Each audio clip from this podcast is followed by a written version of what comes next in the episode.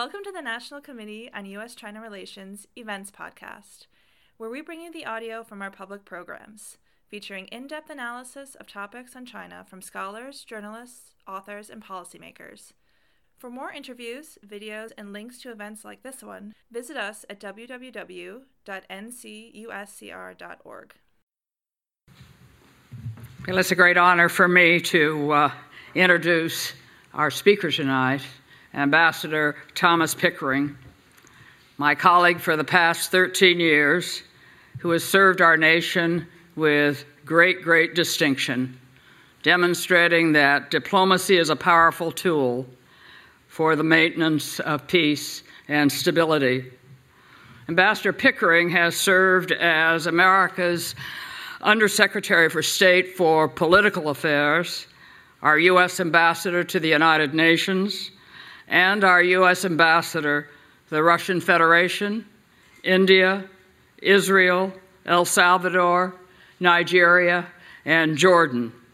I didn't leave anything out, did I, Tom? In addition to English, he speaks French, Spanish, Swahili, Arabic, Hebrew, and Russian, which has enabled him to enhance mutual understanding at each one of his postings. His outstanding contributions in the field of diplomacy caused the President, with the advice and the consent of our Senate, to award him the personal rank of Career Ambassador, the highest rank in our Foreign Service in recognition given to very, very few. After he retired from government service, he served for five years as Senior Vice President for International Relations at the Boeing Company. In addition to his current work in advising U.S. companies with, which have activities abroad, he is active on a long, long list of not profit organizations. I won't list them all, but he is chair of the board of the American Academy of Diplomacy, the Washington Institute of Foreign Affairs, the Institute for the Study of Diplomacy at Georgetown University, and the list goes even further.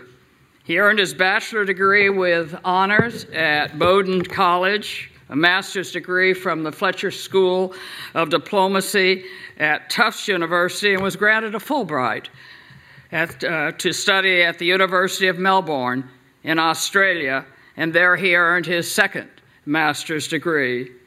He, he has been awarded honorary doctorate in law degrees from 15 universities.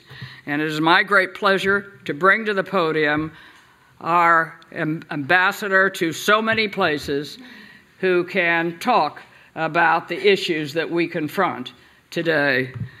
Thank you for being with us, Tom.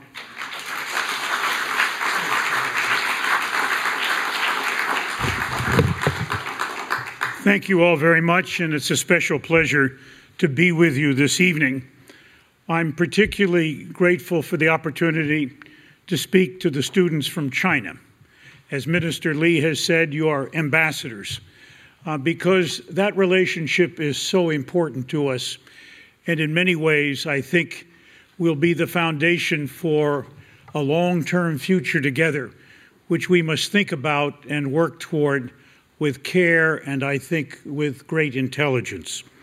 I'm delighted to join and thank Steve particularly for opening this up and for uh, Yancy Molnar, uh, for Carla for her wonderful introduction, and for my very old friend Skip Ganim's uh, words here uh, allowing us to use this auditorium at the George Washington University, which is important, I think, uh, for both this colloquium and the success that I hope you will all derive from it. Tonight, I want to speak about two things, uh, but they're connected. And I wish I could tell you how American foreign policy is made, but as Winston Churchill once said about the Soviet Union, it's a sort of puzzle wrapped in a mystery, enfolded in an enigma these days. And so you, in your own observation, will have as good as an idea as any of us who, in one way or another, used to participate in the process. Instead, I want to talk to you about some of the things that are changing foreign policy for my country, America, but will have relevance, I believe, to China. And then I want to talk about seven clusters of major problems with which we have to deal. Uh, and certainly, those will be things that, in one way or another, China will be thinking about. Uh, so, your introduction to the making of American foreign policy will, I hope, begin with the substance uh, rather than necessarily the process, something that we as American diplomats used to take refuge in process when we didn't have a clear answer for the substance. I'll talk uh, as well from time to time about things that I think uh, the American government ought to do, which is not doing, uh, perhaps to improve some of our foreign policy. Let me begin with this changing world. We live in an environment of very rapid change. Things are happening every day in ways all around the world that are constantly treated with and dealt with foreign ministries across the board. Uh, we have, in many ways, now moved into an era of multipolarity. And that is, in every sense of the word, a serious challenge, and I'll speak with it uh, about it in a few minutes uh, as one of the subject areas that I'm concerned about how we treat multipolarity. If uh, anything is true these days, economics has moved ahead as a key foreign policy challenge and issue, perhaps more than it ever has before. And its close interrelationship with politics and with security uh, give it a special place. But even more, I think foreign policy is in many ways now affected by science and technology. And uh, individuals serving as diplomats need to have a good understanding of science and technology because so many of the questions we deal with in one way or another uh, cover uh, the questions of uh, how and in what way uh, science and technology make a difference. Key among those is the fact that the information age provides new challenges. Flows of information, both good, bad, and true and untrue, that we have to deal with that the world knows almost before diplomats do what is the next move on the chessboard of international political life and how and in what way it's going to shape both the day ahead and the weeks and months to follow. We have too much, I think, in this day and age of a short term perspective in large measure generated by the flow of information coming in in ways that have been unpredictable from the past and likely to be continued to saturate the environment with which we have to deal. And sorting out that information, separating the urgent from the unurgent, the politically important from the less important, the economically demanding is a task that will, in many ways, continue to face diplomats all around the world in their work to strive for peace, the resolution of issues, and for a contribution to their own state's interests. These are all important factors. I come uh, to another. Uh, military solutions to diplomatic problems has recently been tried in several instances and, in my view, found seriously wanting. And indeed, I think it is important for us all to think that military solutions have great limitations on what they can produce in terms of economic and political settlement. Uh, and they are, in that sense, uh, in my view, fraught with problems uh, to be dealt with only, I think, in the final instances of national defense and relegated to a, to a, to a shelf uh, where, in one way or another, uh, it may be that military influence can help influence diplomatic outcomes, but the diplomatic process has to be engaged uh, before, in fact, we fall back on military levers. And a final point I think uh, that's interesting to look at uh, problems this day and age no longer appear in narrow stovepipes, but are often in many ways mixed together in a fashion which strategically affects outcomes as we look at them. Uh, one simple example about which I'll talk uh, in a few minutes is the close interrelationship between policies dealing with the environment, with climate change as a special and important case of environmental concerns, and with energy. Uh, clearly, uh, one of the most significant and important activities states undertake uh, for their own future and prosperity. Uh, these three interrelated questions are matched in a number of problem areas. And I will talk about baskets of problems or collections of problems rather than necessarily one or two major issues facing the United States. This is important because we need to think strategically about them, about their interrelationships, about the fact that if you push in one direction, often things balloon in another direction, and you need to be aware of that as you treat with them. And finally, for diplomats, in a more narrow sense, solving problems that are complex and interlinked means that at times uh, the question of unintended consequences is not yet well foreseen. And at other times, you may be able to draw on linkages to bring about solutions, making problems either smaller or sometimes larger uh, to bring to play uh, questions of benefits for both sides to achieve the kind of win win solutions that diplomacy is dedicated to finding. And let me now turn uh, to my seven problem sets that now lie before us uh, and in many ways have been there for some time. Uh, giving this talk, I'm always at this point uh, somewhat disturbed by the challenge of which I should give priority to. And beginning, I will, because we are Americans and Chinese here together, with a set of problems that I call rivals and partners. And by this, I mean uh, a number of continental countries and organizations that will play in this new multipolar environment the most significant roles. So China is there and Russia is there.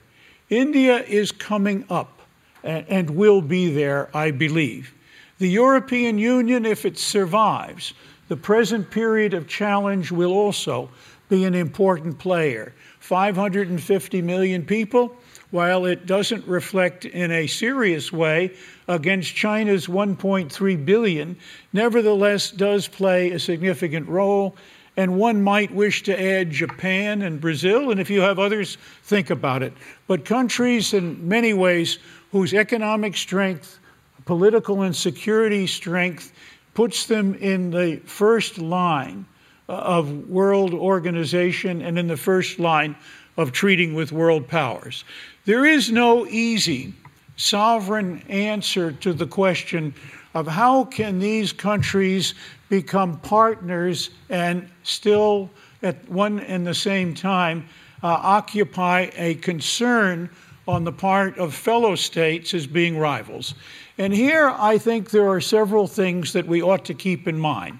One is that we need to treat with each other, we need to deal with each other at the highest levels of our governments. Secondly, and perhaps even more important, we need to deal with each other in the effort to find those few important win win questions which have existential significance for us both. In the Cold War with the Soviet Union, it was avoiding mutual nuclear annihilation. With China, over a period of time, I have come to believe that in the still misunderstood in this country important question of climate change, we have a remarkable possibility of working closer together to avoid what is clearly an impending catastrophe of deep weather changes and sea level rises. Uh, maybe not existential, but close to it. And perhaps closely associated with that is managing the cyber world. The cyber world has a capacity, if we do not think about it well uh, and manage it carefully, uh, to be able to reap a level of destruction, probably not nearly as great as nuclear, but significant if we think about it. Certainly, shutting down the power systems of countries would have an enormous and catastrophic outcome. And we could, in some ways, recognizing uh, that there is a sense of a deterrent capacity in cyber, think about why don't we, in fact, stabilize cyber and work together on it in the same ways that we are trying to work on nuclear weapons. Unfortunately, in the American period and in the Russian period now, we seem to be shredding more of the treaties that provided the stability through which we survived the Cold War than unfortunately we are creating. But let's look for a turnaround. The great value of cooperation on win win is that it makes the differences on smaller questions less significant if we are both committed uh, to surviving in win win. And it gives us a framework to work on those smaller, divisive, sometimes not so easily resolved questions. The second basket of issues, if I could phrase it that way, comes close to this one in a different sense. It is weapons of mass destruction and what we should be doing about that. Non-proliferation, particularly with respect uh, to North Korea and Iran and others. The question of arms control, uh, the notion of uh, nuclear stability that I talked about a moment ago. Uh, these are all challenges, and they involve nuclear, chemical, and biological weapons, and maybe after a period of time, cyber, if we think about it, uh, but they can be dealt with. They are part of the sum and substance of international diplomatic negotiations. And there is no reason why we should return to the middle of the Cold War, when between us and the Soviet Union, we produced 70,000 nuclear weapons. And we have now reduced those to numbers collectively below 12,000, and we should go further. And the present hiccup in, in that progress needs to be overcome. A third question that I think is also very important, and this one is again a geographic question, is what do we do about the turmoil in the Middle East? Uh, certainly, if we'd been speaking five years ago or 10, we'd be talking only about the three I word problems Iran, Iraq, and Israel and its neighbors. Now this has spread. Something called the Arab Spring was anything but a spring. It must be now classified certainly as the Arab tragedy. The disintegration of Syria, the huge loss of life, and the millions and millions of Syrian refugees is just one example. We can go to Yemen and to Libya also uh, to find disastrous circumstances, and perhaps even in Algeria which went through an internal war we have somehow forgotten about between the forces uh, of Islamic uh, uh, uh radicalism on the one hand uh, and Algerian nationalism on the other. There are no easy answers to these particular problems. We've been struggling with them.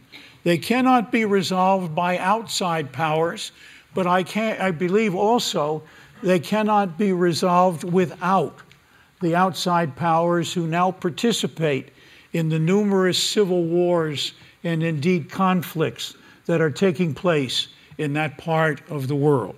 I wish I could tell you because I spent eight years of my career working on the questions of peace in the Middle East between Israel and its neighbors. And I wish I could tell you I thought we were approaching a, set of circumstances where that would be worked out.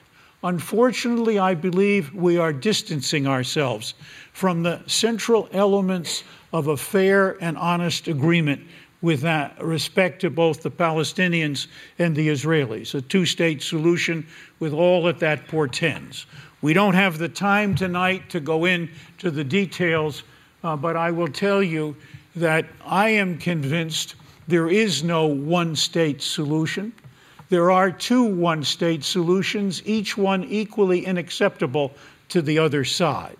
And so we are forced once again to think about the two state solution.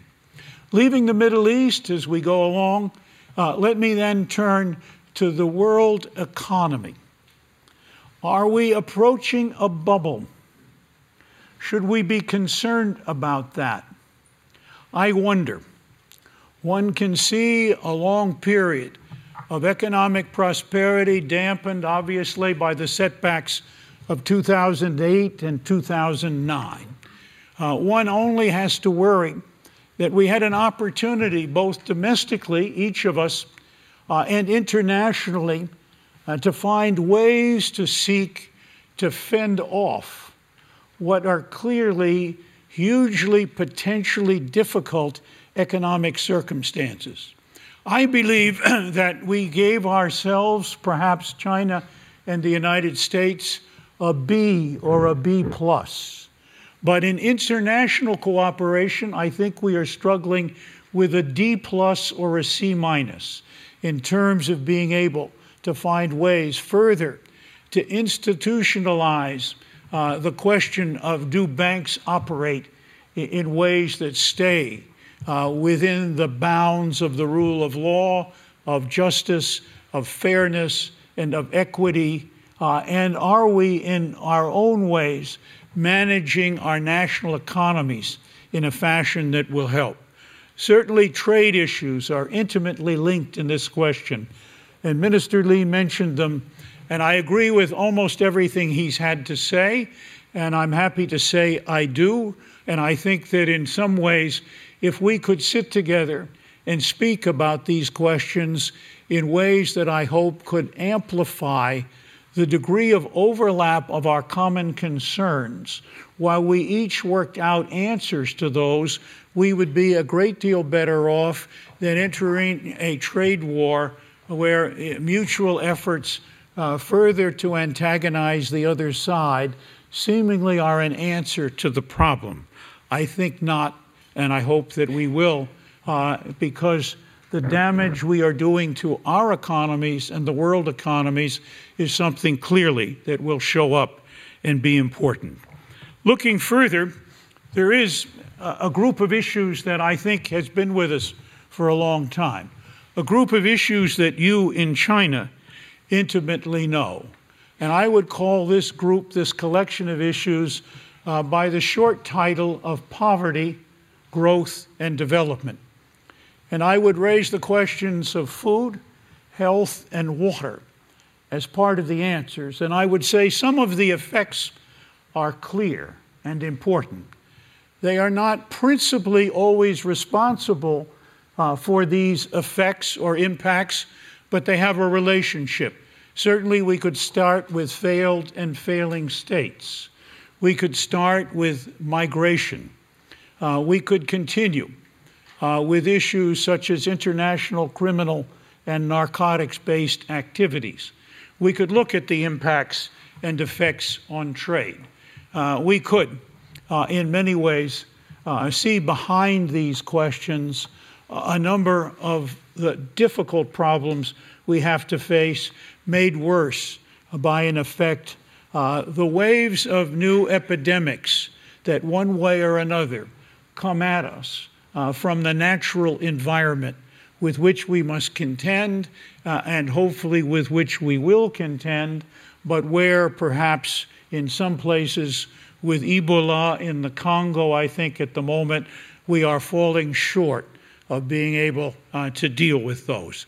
These are important and interesting questions. They are questions we've all struggled with over a period of time. They are questions in which we have devoted an enormous amount of international funding international investment, and an effort further to develop trade solutions.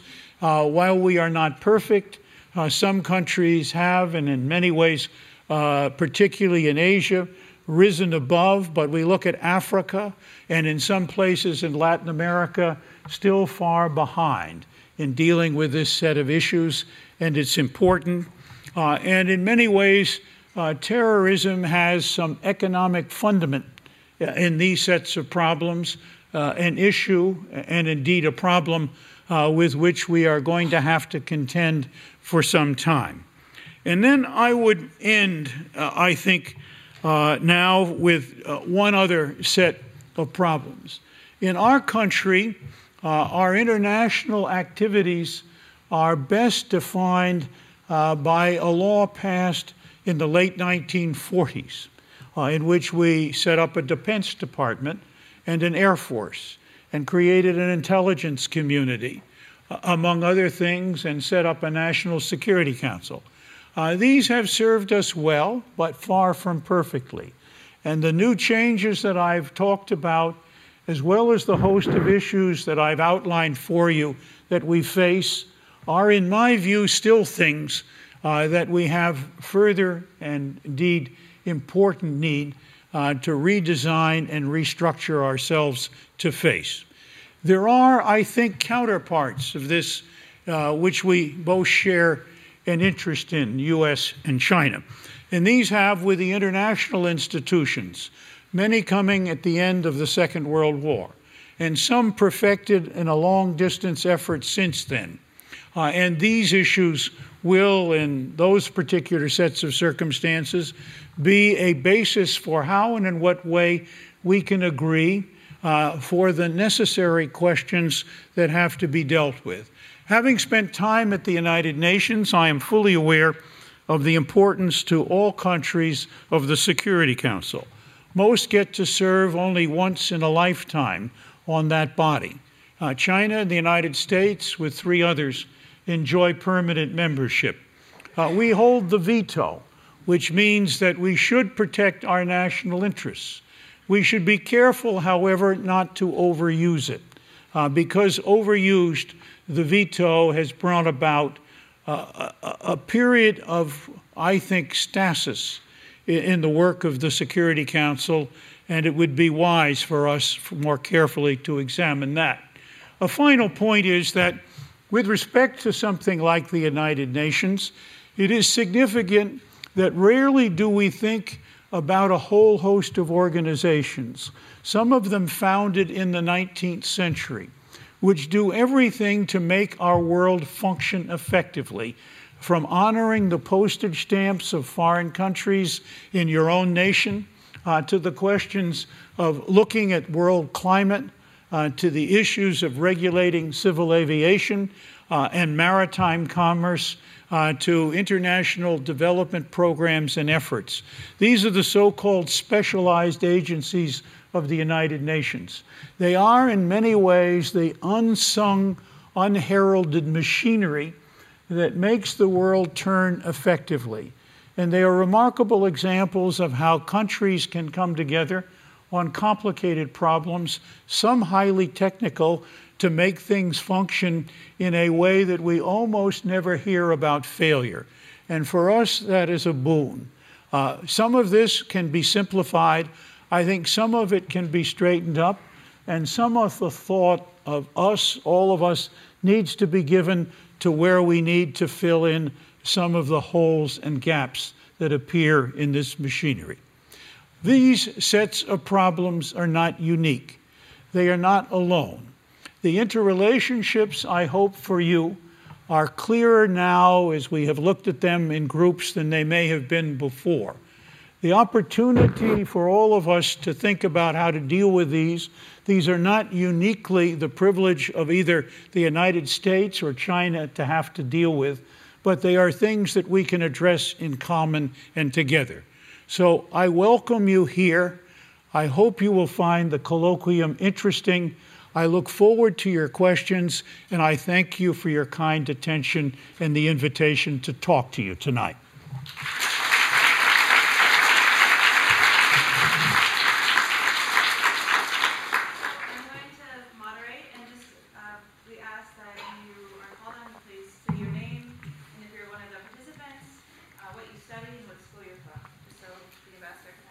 Thank you.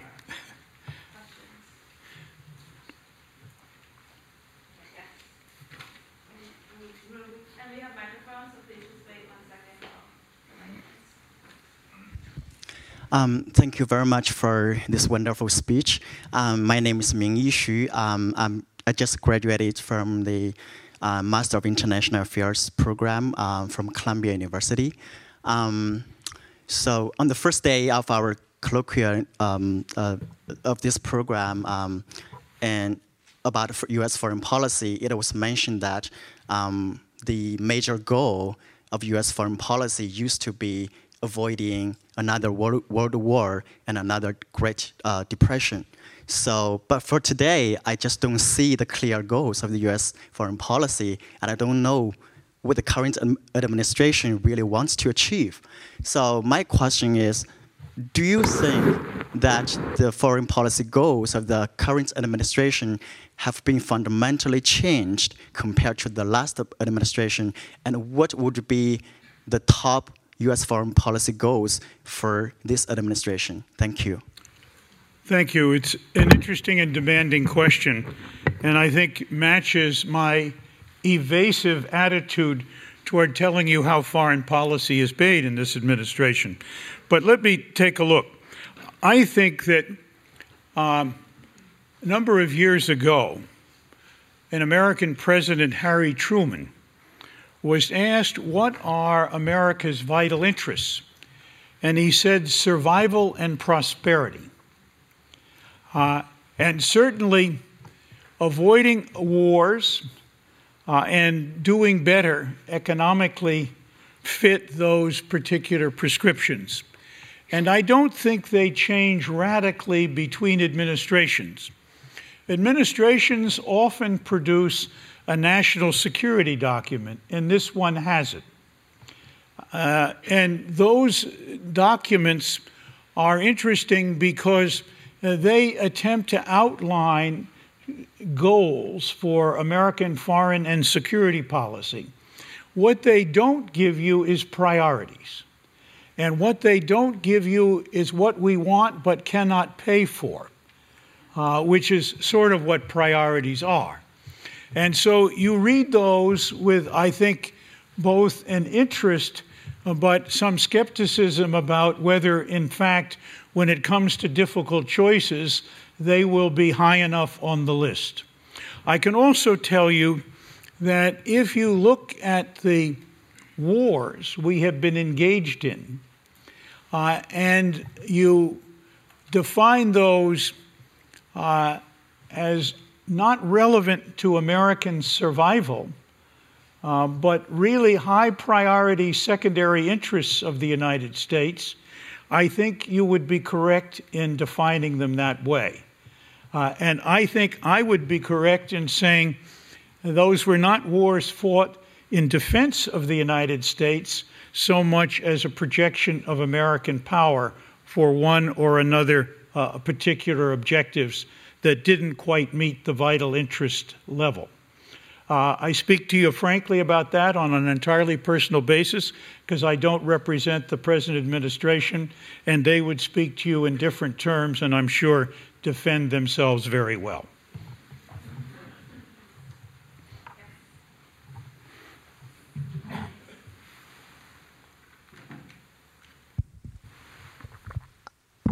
Uh, thank you, Ambassador, for your wonderful